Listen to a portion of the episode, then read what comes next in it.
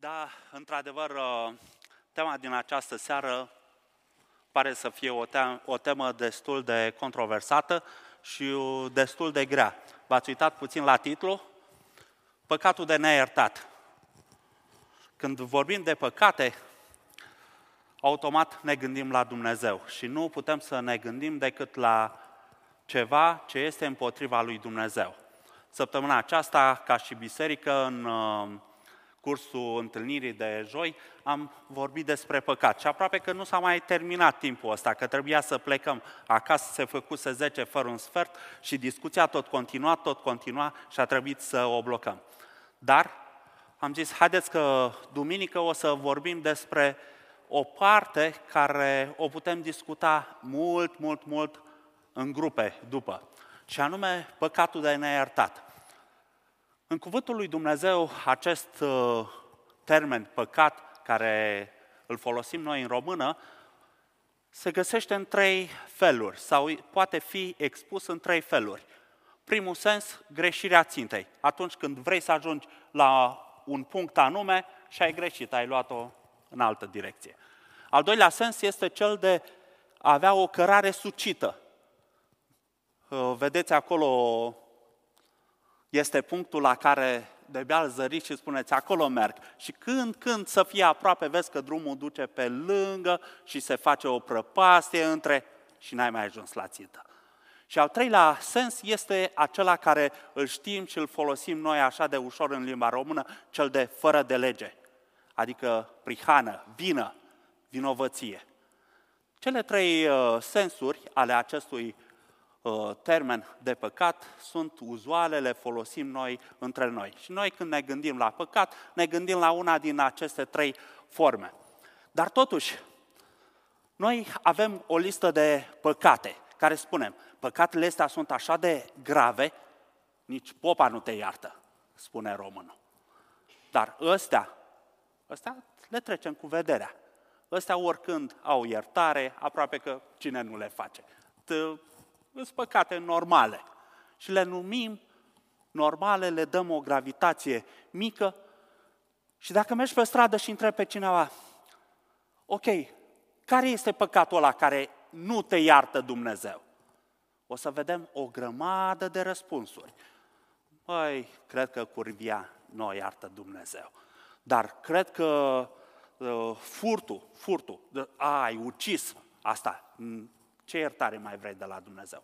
Și în mintea noastră s-a format deja un set de anumite păcate pe care dacă le-ai făcut, nu mai au iertare și ele sunt păcate de neiertat.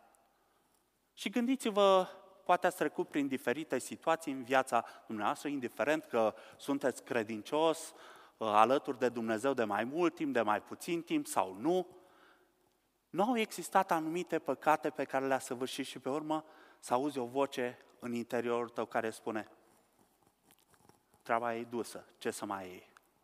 Așa, ești departe de Dumnezeu. Gata, s-a terminat. Nu te mai iartă Dumnezeu.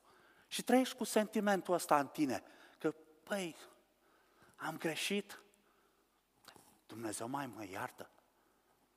Și poate te gândești la un text biblic ca acesta, în care spui, hm, păcatul ăsta nu are iertare.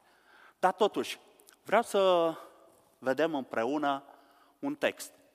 Un text care se găsește în Ioan, capitolul 3. Noi știm versetul de aur. Fiindcă atât de mult a iubit Dumnezeu lumea, încât a dat pe Fiul Său, da? ca oricine crede în El să nu piară, ci să aibă viață veșnică. Dumnezeu, în adevăr, n-a trimis pe Fiul Său ca să judece lumea, ci ca lumea să fie mântuită. Oricine crede în El nu este judecat. Dar cine nu crede, a și fost judecat. De ce? Pentru că nu a crezut în singurul nume, Iisus Hristos. Judecata nu stă nici de cum de faptul care l-ai făcut. Judecata nu stă în faptul că ai fost bun sau rău. Și așa cum spune însuși Domnul Isus, pentru că acestea sunt cuvintele Domnului Isus atunci când stă de vorbă cu Nicodim, Domnul Isus spune, problema este alta. Omul nu se poate mântui singur. Problema este că nu vine cu păcatul său la lumină, la adevăr. Pentru că eu am putere, spune Domnul Isus, ca să iert. Crezi lucrul acesta? Credința este cea care aduce mântuire, pe baza credinței. Pe baza credinței tu vii la lumină cu starea de păcat, cu starea ta, cu tot păcatul tău și atunci primești iertare.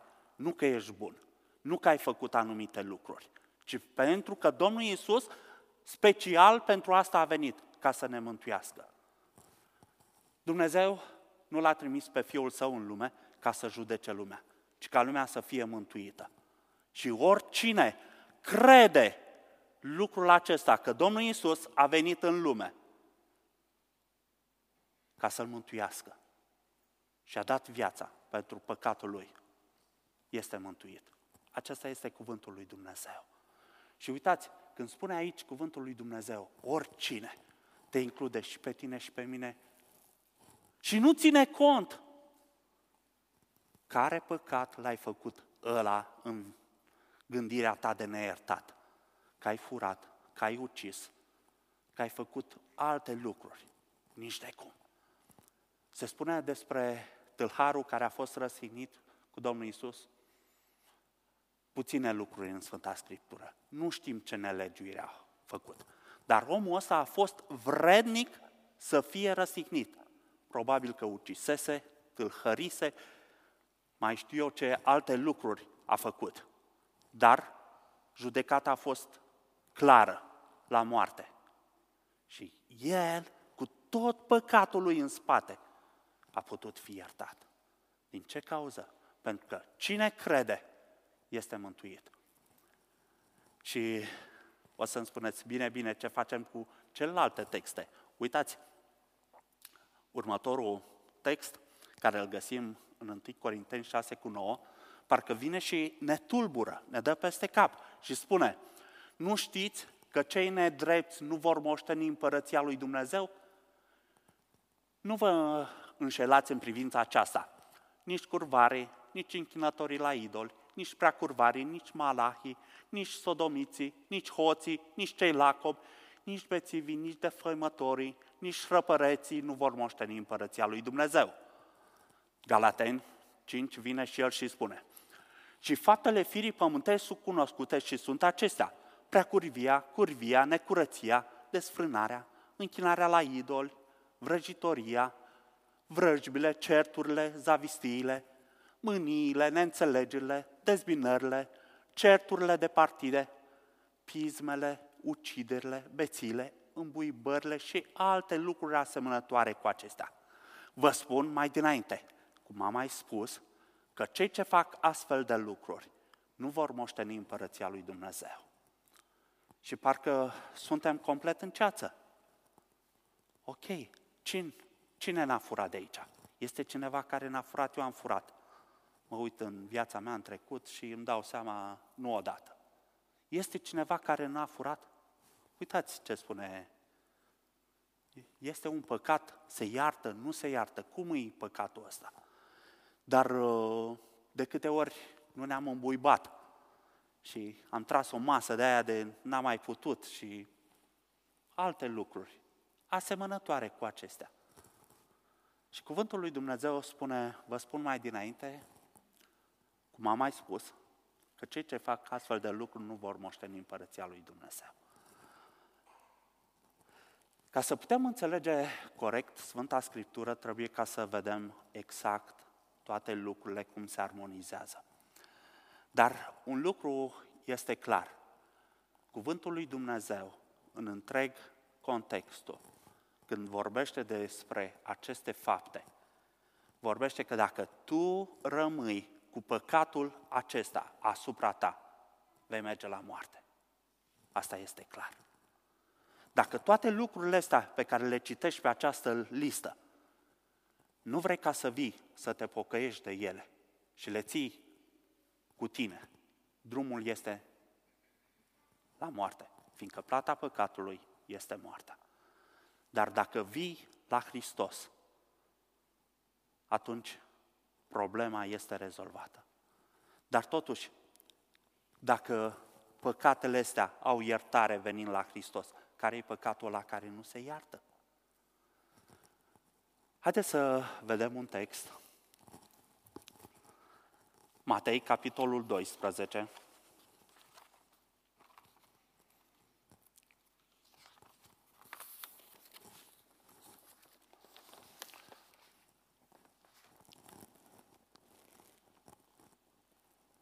Începând cu versetul 22. Atunci i-au adus un îndrăcit orb și mut și Iisus l-a tămăduit, așa că mutul vorbea și vedea. Toate noroadele, mirate, ziceau, nu cumva este acesta fiul lui David? Când au auzit fariseii lucrul acesta, au zis, omul acesta nu scoate draci decât cu Belzebul, domnul dracilor. Iisus, care le cunoștea gândurile, le-a zis, orice împărăție dezbinată împotriva ei însăși este pustiită și orice cetate sau casă dezbinată împotriva ei însăși nu poate dăinui. Dacă satana scoate pe satana, este dezbinat. Deci cum poate dăinui împărăția lui? Și dacă eu scot afară dracii cu ajutorul lui Belzebul, fiii voștri, cu ce îi scot? De aceea ei vor fi judecătorii voștri.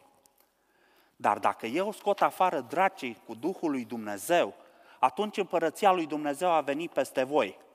Sau cum poate cineva să intre în casa celui tare și să-l jefuiască, și să-i jefuiască gospodăria, dacă n-a legat mai întâi pe cel tare? Numai atunci îi va jefui casa. Cine nu este cu mine este împotriva mea și cine nu strânge cu mine risipește. De aceea vă spun, orice păcat și orice hulă vor fi iertate oamenilor. Dar hula împotriva Duhului Sfânt nu le va fi iertată. Oricine va vorbi împotriva Fiului omului va fi iertat. Dar oricine va vorbi împotriva Duhului Sfânt nu va fi iertat nici în veacul acesta, nici în cel viitor. Ori faceți pomul bun și rodul lui bun, ori faceți pomul rău și rodul lui rău. Căci pomul se cunoaște după rodul lui. Pui de năpârci. Cum ați putea voi să spuneți lucruri bune când voi sunteți răi? Căci din prisosul inimii vorbește gura. Omul bun scoate lucruri bune din visteria bună a inimii lui, dar omul rău scoate lucruri rele din visteria rea a inimii lui. Vă spun că în ziua judecății oamenii vor da socoteală de orice cuvânt nefolositor pe care îl vor fi rostit căci din cuvintele tale vei, vei fi scos fără vină și din cuvintele tale vei fi osândit. Până aici cuvântul lui Dumnezeu. Deja începem să înțelegem un lucru. Hula împotriva Duhului Sfânt este un păcat de neiertat. Un păcat care nu are iertare, spune Domnul Isus aici, în viacul acesta și nici în cel viitor. Hula împotriva Duhului Sfânt este păcatul care nu are soluție înaintea lui Dumnezeu. Și știu că următoarea fază știți care este? Fiecare dintre noi începem să gândim, să ne, să ne analizăm. Oare am hulit eu Duhul lui Dumnezeu? Oare păcatul ăsta se găsește în mine? Oare l-am făcut? Nu. Și sunt diferite persoane care zic, oh, da, pentru mine nu mai este iertare, pentru că am hulit pe Duhul lui Dumnezeu. Și Satan strecoară în inima lui acest gând și nu-l mai scoți de acolo. Dar ca să înțelegem ce este hula împotriva Duhului Sfânt, Trebuie ca să privim atent la textul ăsta, la contextul în care a fost spus și ce reprezintă acest lucru. Domnul Iisus a venit ca Mesia, unsul. Poporul Israel îl aștepta.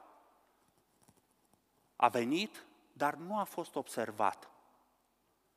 Și și-a început lucrarea. Și știți, Domnul Iisus, până să spună aceste cuvinte, au trecut doi ani în care a vindecat bolnavii, în care a vestit împărăția lui Dumnezeu, în care, ori de câte ori, oamenii erau flămânzi, le-a dat să mănânce și totdeauna a fost acela care a arătat ceva ceea ce nu mai văzuse ceilalți înaintea lui. Și totuși, știți ce s-a întâmplat? Atunci farisei au început să stea cu ochiul pe el și să observe ce face Domnul Isus. Mulțimea și ei la fel. Ah, Hristos a făcut înmulțirea pâinilor. Unde? Acolo mergem și noi. Wow, ce cuvinte frumoase! Dar n-am mai auzit așa cuvinte. Mesajul Domnului Isus Hristos. Și toți erau ațintiți cu privirea asupra ceea ce face Domnul Isus Hristos. Și după doi ani de zile se întâmplă câteva lucruri. Domnul Isus intră în sinagogă. Ca să înțelegem acest text, trebuie să-l corelăm cu textul din Marcu. Marcu 3 vine și prezintă și completează o parte din acest tablou pe care l-am citit noi în Matei. Și intră în sinagogă, era un om cu o mână uscată și Domnul Iisus ce face? Face o minune. Întinde mâna, e sănătos. Și toți, wow, ce minune, grozav. Și farisei care erau pe urmele lui, care mereu urmăreau să vadă exact toate lucrurile. Știți ce fac? Ies afară, irodienii, împreună cu ei și spun, trebuie să facem un plan să-l pierdem pe omul acesta. Și hotărăsc moartea. Trebuie să găsim ceva să-l omorâm, să-l eliminăm. Lucrurile merg mai departe și Domnul Isus, care le cunoștea gândurile, le știa toate intențiile, Marcu aduce o completare. Lucrul acesta a ajuns și la urechile rudelor lui. Și rudele Domnului Isus, mama, frații, vin ca să pună mâna pe el să-l scoată afară. Hei, a luat o razna, ne face de râs, uite în ce hal a ajuns. Toți îl vorbesc, care drac. Farisei, la rândul lor, aceeași atitudine. ce cu acesta? Și totuși mulțimea se bucura de ceea ce făcea Domnul Isus. Și Domnul Isus, după ce vindecă omul cu mâna uscată, cuvântul lui Dumnezeu spune că a trecut prin mulțime, a făcut multe semne, vindecări, minuni, iar apoi ce s-a întâmplat? A ajuns din nou în, într-o casă în care era un om cu vederea și cu gura oprite. Era orb și mut. Și Domnul Iisus, care le cunoștea ce era în inimă, toate gândurile, ce face? Ce a făcut în tot acest timp? Îl ia și îl vindecă pe omul acesta. Și furia fariseilor este și mai mare. Dar știți, toți din jur, când au văzut ce s-a întâmplat, au zis, wow, nu cumva acesta este Mesia, fiul lui David. Și poporul deja era cu privirea ațintită spre Domnul Isus, spre ceea ce făcuse, văzuse toate semnele acestea care au fost zi de zi făcute și au zis, așa ceva numai Mesia poate să facă. Să deschizi ochii orbilor, să faci un mut să vorbească. Nimeni nu poate. Ăsta e Mesia. Și fariseii au zis, ăsta scoate draci cu ajutorul Domnului dracilor, cu Belzebul. Belzebul îl găsim în Sfânta Scriptură, în 2 Împărați, capitolul 1. Ahazia, împăratul Israelului, cade, se lovește, stă în pat și spune solilor, mergeți, vă rog, întrebați pe Belzebul, Dumnezeu filistenilor, dacă mai am șanse de scăpare. Era în vremea lui Ilie. Belzebul este considerat demonul muștelor, stăpânul muștelor, a stricăciunii, a ceea ce miroase mai greu, mai urât. Belzebul a devenit în mitologie mai târziu stăpânul peste ceilalți demoni. Rangul 2, după Lucifer. Și exact acest Belzebul, farisei vin și spun, ăsta scoate dracii cu ajutorul lui Belzebul. Ăsta nu are de-a face cu Dumnezeu. Duhul lui Dumnezeu nu este peste el. Dar știți, fariseii știau foarte bine. Au stat doi ani de zile și au urmărit fiecare pas, fiecare minune, fiecare indiciu care indica un lucru. Acesta este fiul lui David. Știți de ce? Toate cronicile erau păstrate la Ierusalim. Și spița de neam a lui David era păstrată cu sfințenie. Se spune că în anul 70, când a fost distrus templul și când au intrat romanii în Ierusalim, de atunci nu s-a mai găsit nicio spiță de neam. Dar până atunci, toată spița de neam era bine contorizată și ținută acolo. Și oamenii ăștia când au venit și au zis, nu cumva este fiul lui David? Ba da, însăși Domnul Iisus a zis, eu sunt din seminția lui David. Și ei ar fi putut oricând să vină să spună, uite cartea seminției lui David, ești un mincinos. Dar n-au putut face lucrul acesta, pentru că El, Domnul Iisus Hristos, venea din seminția lui David. Și apoi, ce se întâmplă? Toate minunile acestea vorbeau despre Mesia. Uitați-vă, haideți să vedem un text care se găsește în Matei 11. Ioan este prins, este în închisoare și aude tot ce face Domnul Isus, tot ceea ce spune. Și atunci își cheamă din ucenicii lui la el și îi spune, hei, duceți-vă și întrebați-l dacă el este acela, dacă el este unsul, dacă el este Mesia. Și uitați-vă ce răspuns dă Domnul Isus. Mergeți înapoi la Ioan și spuneți-i. Și uitați-vă la semnele pe care le indică Domnul Isus ca fiind cele pe care le poate face doar Mesia. Orbi își capătă vederea, șchiopii umblă, leproșii sunt crățiți, surzi aud, morți înviază și săracilor li se propovăduiește Evanghelia. Ăstea erau semne care numai Mesia le putea face. Și toți fariseii care citeau legea, știau legea, știau foarte bine.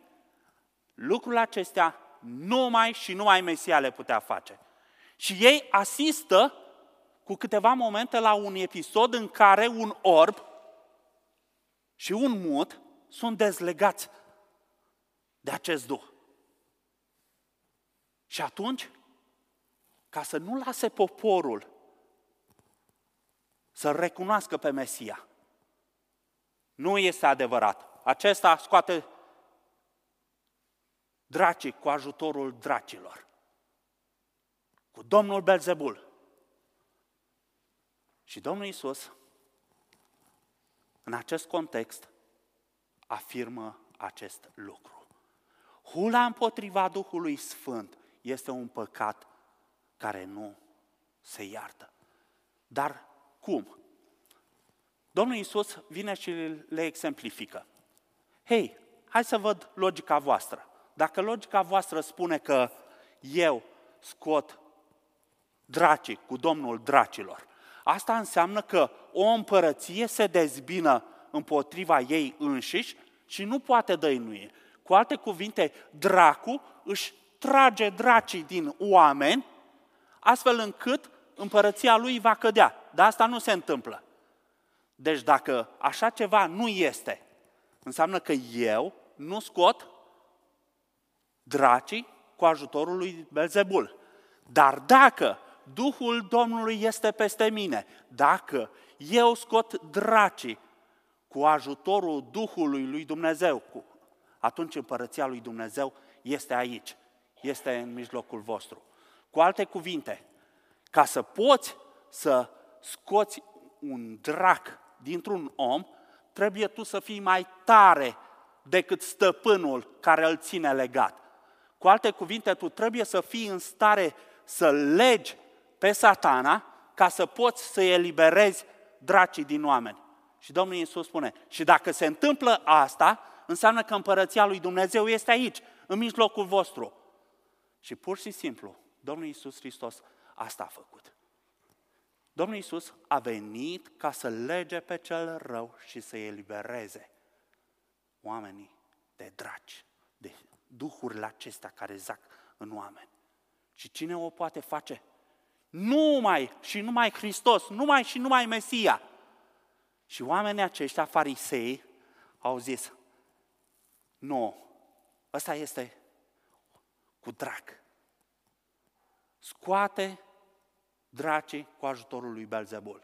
Și Domnul Iisus spune, hei, din cauza asta, pentru că voi atribuiți lucrării Duhului Sfânt, lucrarea lui Belzebul, lucrarea dracilor, voi pur și simplu jocoriți Duhul lui Dumnezeu. Păcatul împotriva Duhului Sfânt.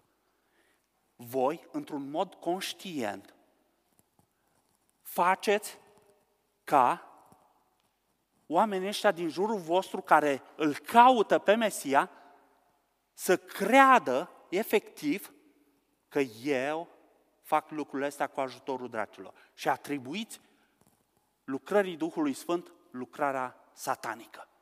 Și pentru asta nu veți fi iertați nici aici, nici în veacul viitor. Acesta este contextul în care Domnul Isus afirmă despre farisei că acest păcat, hula împotriva Duhului Sfânt, nu va fi iertat nici aici, în viacul acesta, nici în cel viitor. A lua acest text și a tălmăci în alt fel, în alt scop și a spune că orice păcat este hulă, că îl vezi pe fratele tău că vorbește în limbi, nu crezi în lucrul acesta și spui, e un drac, gata, ai hulit Duhul Sfânt. Nu. Fariseii au făcut-o într-un mod conștient și a fost făcut într-un mod verbal. Mintea lor știa precis, acesta este Mesia. Toate indiciile erau clare, e Mesia. Dar cu vorba lor au rostit. Din cauza asta, cuvântul lui Dumnezeu spune, orice hulă împotriva Fiului va fi iertată. Dar orice hulă împotriva Duhului Sfânt nu va fi iertată nici aici, nici în veacul viitor. Orice hulă spusă, orice hulă vorbită, mintea lor gândeau altceva. Dar gura a spus altceva. Dar știți, cuvântul lui Dumnezeu continuă în textul din Matei și vorbește de inimă. Pentru că farisei aceștia aveau o problemă a inimii și împietrirea lor era acolo în inimă. Cuvintele lor proveneau din inimă, dar au ajuns în felul acesta încât pur și simplu să treacă peste orice gândire, orice simțăminte, numai și numai cu înverșunare, într-un mod constant, să fie împotriva Fiului lui Dumnezeu. Aduceți-vă aminte de un aspect. Dimineața învierii, mormântul se deschide. Domnul Iisus este viu. Aleluia! Soldații merg repede la acești oameni, la farisei și le spune, știți, a înviat! Știm și noi, datași din gură. Luați bani de aici. Dacă cumva se întâmplă ca mai mari voștri să vă tragă la socoteală, vă rezolvăm noi. Spuneți că au venit și l-au furat. Fără nicio remușcare, fără nicio altă proces de conștiință, fără nimic. Să poți să mergi până acolo încât să știi că este Mesia, este Fiul lui Dumnezeu. Și tu să abați mulțimea, să, să proclam că nu, acesta este un drac. Și să-l faci pe Fiul lui Dumnezeu, ca cel ce manevrează cu puterea dracilor. Aceasta este hula. Hula împotriva Duhului Sfânt. Hula care nu se iartă niciodată.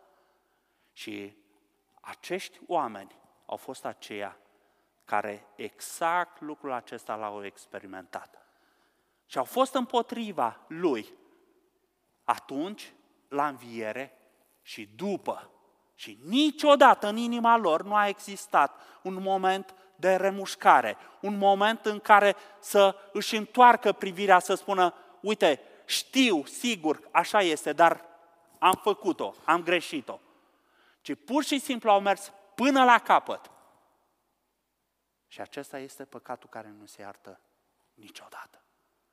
Hula împotriva Duhului Sfânt. Există o întrebare. Haideți să vedem. Concluzia este clară la cele ce am spus. Mesajul Domnului Isus a fost adestrat strict fariseilor care, într-un mod deliberat, ostentativ, continuu și influent pentru poporul din rând, a atribuit lucrarea Domnului Isus demonilor, fără niciun fel de remușcare. Acesta este păcatul lor. Hula împotriva Duhului Sfânt, care nu se iartă nici acum, nici în veacul viitor. Dar apare aici o întrebare. Și mai poate, se mai poate repeta păcatul acesta astăzi? Poate că de mult vă gândiți și puneți această întrebare. Uitați, este un text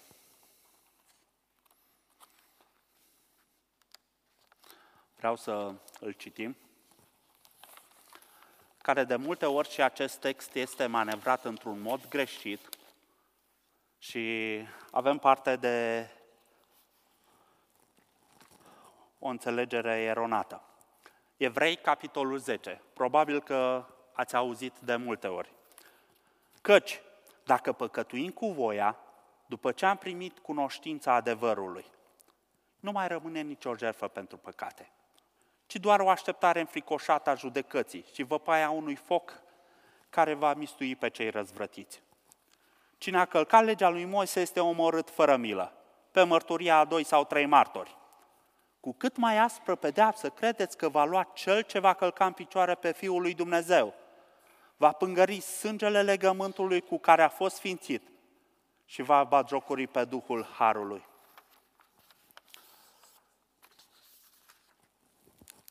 Probabil că și acest text trebuie înțeles în contextul lui. El figurează în cartea Evrei. Este o carte scrisă special evreilor care cunoșteau legea, care cunoșteau toate lucrurile despre care v-am vorbit mai devreme.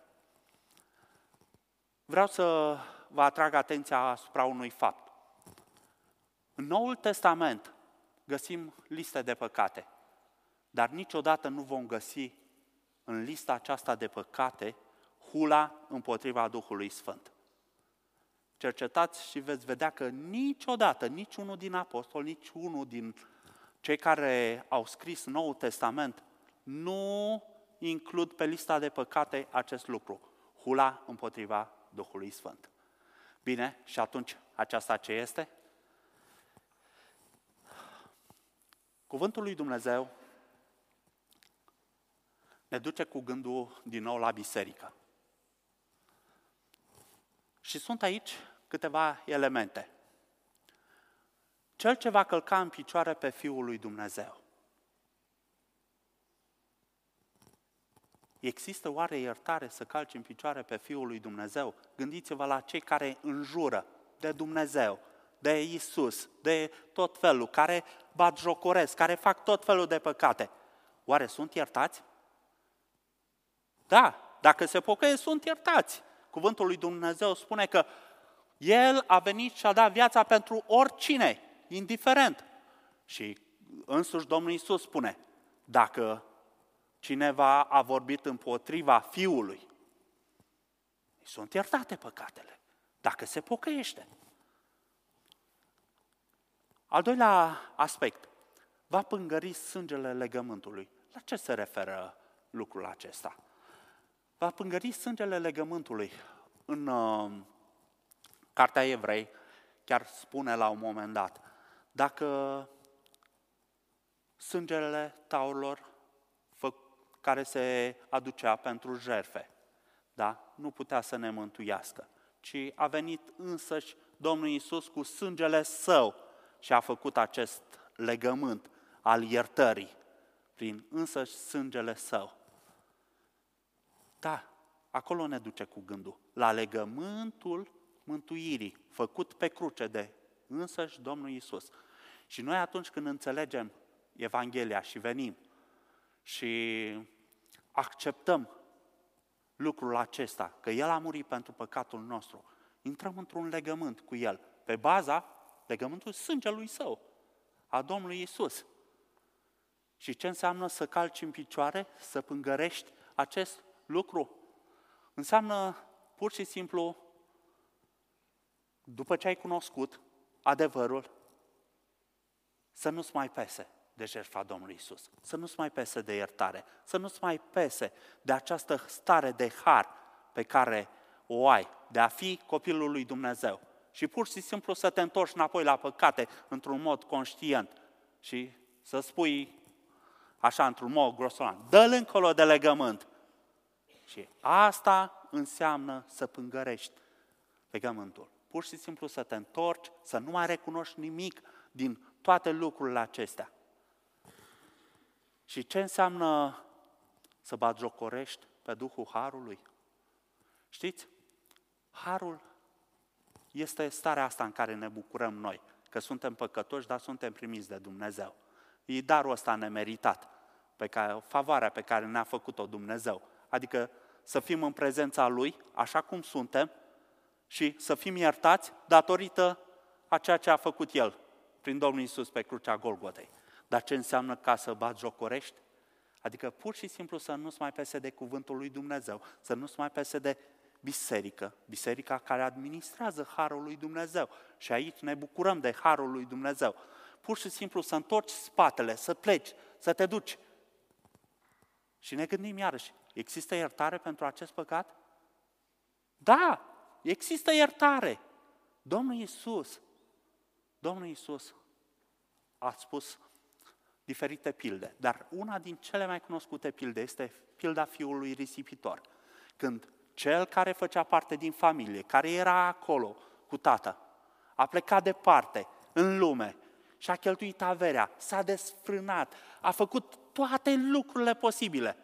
Și la urmă tatăl întinde brațul, vină înapoi acasă. Există iertare. Nicăieri în cuvântul lui Dumnezeu nu găsim că dacă noi am făcut un păcat, oricare ar fi fost el de mare, nu este iertare. La Domnul Isus, astăzi, acum, oricât de grav ar fi fost păcatul, există iertare. Dar știți care e problema? Nu garantează pentru cel care nu vine cu păcatul la el. Ce se întâmplă cu oamenii aceștia? Cu acest text în care spune că dacă păcătuim cu voia, adică noi, conștient, într-un mod voit, ne, ne depărtăm de Dumnezeu. Ce se întâmplă cu oamenii aceștia care își cunosc adevărul, au avut parte de experiență cu Dumnezeu. Dumnezeu le-a vorbit. Probabil că a făcut vindecări în viața ta sau altceva. Și tu alegi cu voia să te depărtezi de El. Și începi să-ți bagi joc de tot ce a fost sfânt, de biserică, de Biblie, de cuvântul lui Dumnezeu, de relația cu Dumnezeu, de numele lui Dumnezeu. Știți ce se întâmplă? Lucrurile, lucrurile acestea, toate aceste lucruri, duc la o împietrire a inimii. Știți ce se întâmplă? Când ai păcătuit, prima dată vine Duhul lui Dumnezeu și spune, hei, vezi că nu-i bine. Și tu dacă continui să calci în picioare, într-un mod sistematic, progresiv, și mai mult, și mai mult, și să nu te intereseze de nimic din toate lucrurile acestea, Duhul lui Dumnezeu începe mai ușor, mai ușor, mai ușor, până când ajunge să fie afară din tine, să plece. Și în împietrirea inimii tale, ajungi în starea aia în care pur și simplu nu mai te poți întoarce la Dumnezeu. Nu mai există posibilitate, pentru că ești prea înverșunat. Exact cum fariseii știau prea bine că El este Mesia, dar nu i-a interesat. Fără remușcare. Când ajungi ca să clădești păcat peste păcat, când ajungi să calci în picioare harul lui Dumnezeu, când ajungi să batjocorești numele lui Dumnezeu, când ajungi ca să dai cu piciorul la soluția lui Dumnezeu, la mântuirea prin Domnul Isus Hristos, când nimic din lucrurile astea nu te mai interesează, ajungi într-o stare de împietrire, când nu mai contează nimic, ci mergi înainte în păcat. Și păcatul ăsta te va duce într-o zi la moarte. Pentru că orice păcat nemărturisit, orice păcat de care nu ne pocăim, nu ne aduce înapoi în starea de har. Din contră, ne desparte de Dumnezeu. Și când suntem obișnuiți să clădim păcat peste păcat, să ne batem joc de toate lucrurile acestea sfinte, ajungem să nu ne mai pese de nimic. Și poate că auzim mesajul lui Dumnezeu și el a trecut pe lângă urechi. Și ai avut ocazia azi, mâine, poi mâine, dar nu te-a mai interesat. Concluzia. Această formă de răzvrătire este diferită de primul aspect, de acela de hulă împotriva Duhului Sfânt. Prin faptul că omul dacă se întoarce la Dumnezeu până moare, capătă iertare. Dumnezeu are milă și niciodată să nu crezi că dacă ai clădit păcat peste păcat, păcat peste păcat, ești terminat. Dumnezeu are har, slavă Lui. El este plin de milă. Și dacă tu astăzi, din starea de păcat, indiferent cât de jos, cât de adânc ai fi, dacă vii înaintea lui Dumnezeu și spui, Doamne, iartă-mă, Doamne, mă întorc la Tine, Tu ai parte de har. Asta nu înseamnă că este păcatul care duce la moarte. Orice păcat poate duce la moarte, dacă nu este mărturisit și nu îl părăsește. Al doilea lucru, respingerea și împotrivirea repetată duce la o împietrire care te face să respingi soluția lui Dumnezeu pentru totdeauna. Ne jucăm cu Dumnezeu. Pur și simplu, auzi o chemare azi, mâine, poi mâine, dar niciodată nu o bagi în seamă. Zici, nu mă interesează, nu mă interesează. Asta înseamnă ca să bat jocorești acest nume. Asta înseamnă să dai cu piciorul la tot ce este sfânt, să nu te intereseze soluția lui Dumnezeu. Dacă nu te interesează soluția lui Dumnezeu, de ce te-ar interesa viața veșnică? Soluția lui Dumnezeu este una. Domnul Iisus murind pe cruce, a venit ca să ne ierte de orice păcat. Orice păcat și să aducă eliberare. Și atunci când lași într-un mod progresiv și nu te interesează de această soluție, ajungi într-o împietrire în care degeaba se mai predică cuvântul. Degeaba mai auzi de Dumnezeu. Degeaba mai ești uh, pur și simplu în reflectorul lui Dumnezeu. Degeaba. Degeaba trecut pe lângă tine și inima ta a devenit mai împietrită. Și nu lăsa ca aceste ocazii să treacă pe lângă tine. Nu lăsa și nu amâna, lasă că poate mâine, că mâine vei spune poate mâine, poate mâine. Și acest mâine niciodată nu va fi azi în viața ta. Va fi numai mâine, mâine, mâine. Și Domnul Iisus spune, astăzi dacă auziți glasul meu, astăzi este timpul să vă întoarceți. Astăzi este timpul ca să ieși din această stare. Nu lăsa ca lucrurile să treacă pe lângă tine. Amânarea nu va lucra decât împietrirea în viața ta. Iar al treilea lucru, călcarea legământului și bagiocorirea soluției de mântuire a lui Dumnezeu, fără întoarcere la Dumnezeu înseamnă moarte. Nu te gândi că există o soluție alta decât cea lăsată de Dumnezeu. Există o singură soluție și dacă tu dai cu piciorul la soluția lui Dumnezeu, nu te așteaptă decât o înfricoșată moarte. Dacă ar fi să tragem o concluzie la acest text din Evrei, putem să spunem în felul următor. Dumnezeu te iartă pe tine, pe mine, pe fiecare dintre noi și are har astăzi. Astăzi, dacă venim din starea noastră la El, Dumnezeu are har. Îi slăvim numele pentru asta. Dar dacă lași ca starea de păcat din viața ta să clădească păcat peste păcat, vei ajunge într-o stare în care nu te mai poți întoarce la Dumnezeu, așa de departe ești. Când inima ta este împietrită, când Dumnezeu te lasă în voia minții tale blestemate și ajungi să făptuiești păcat după păcat, cum te trece capul. Și ultima destinație este moartea, moartea veșnică. Astăzi este zi de har. Ce faci? Haideți să coborâm fiecare în inimile noastre. Și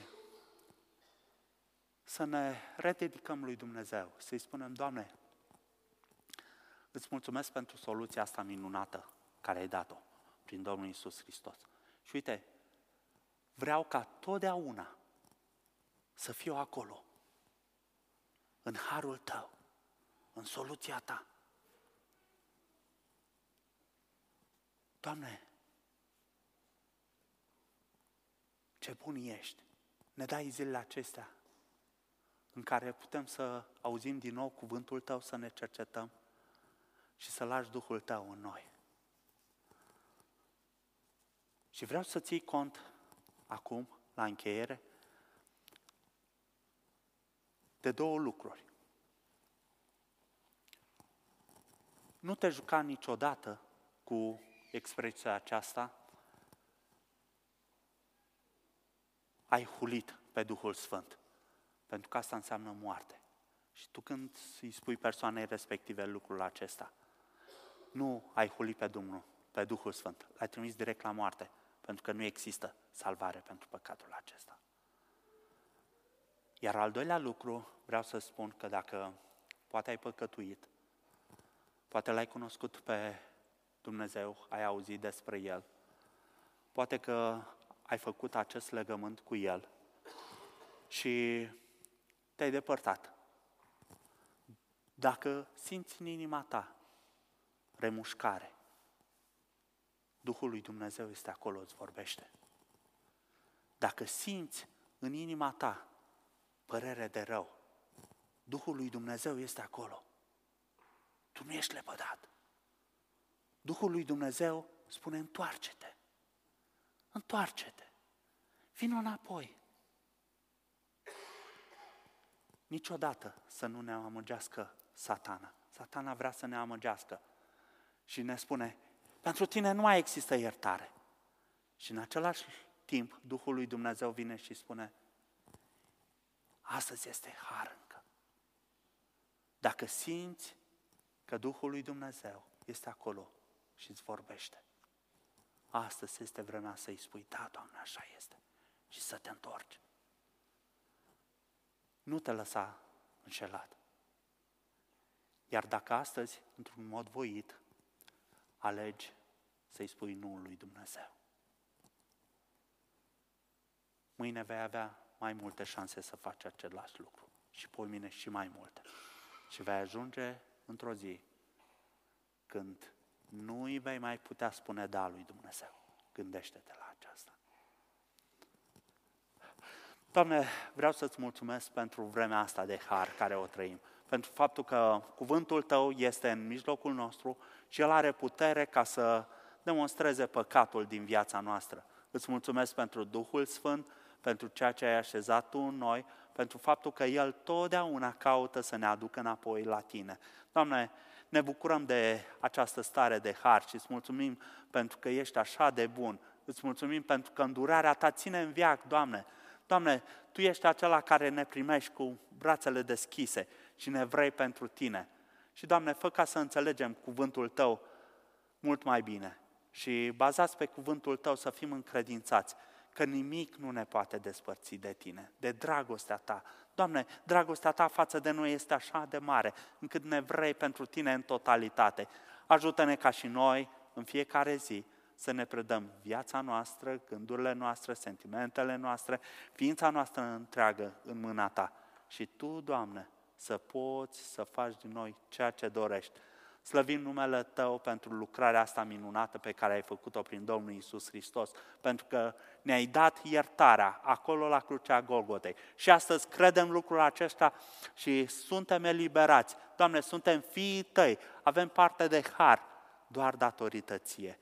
Doamne, slăvim numele Tău pentru toate. Amin.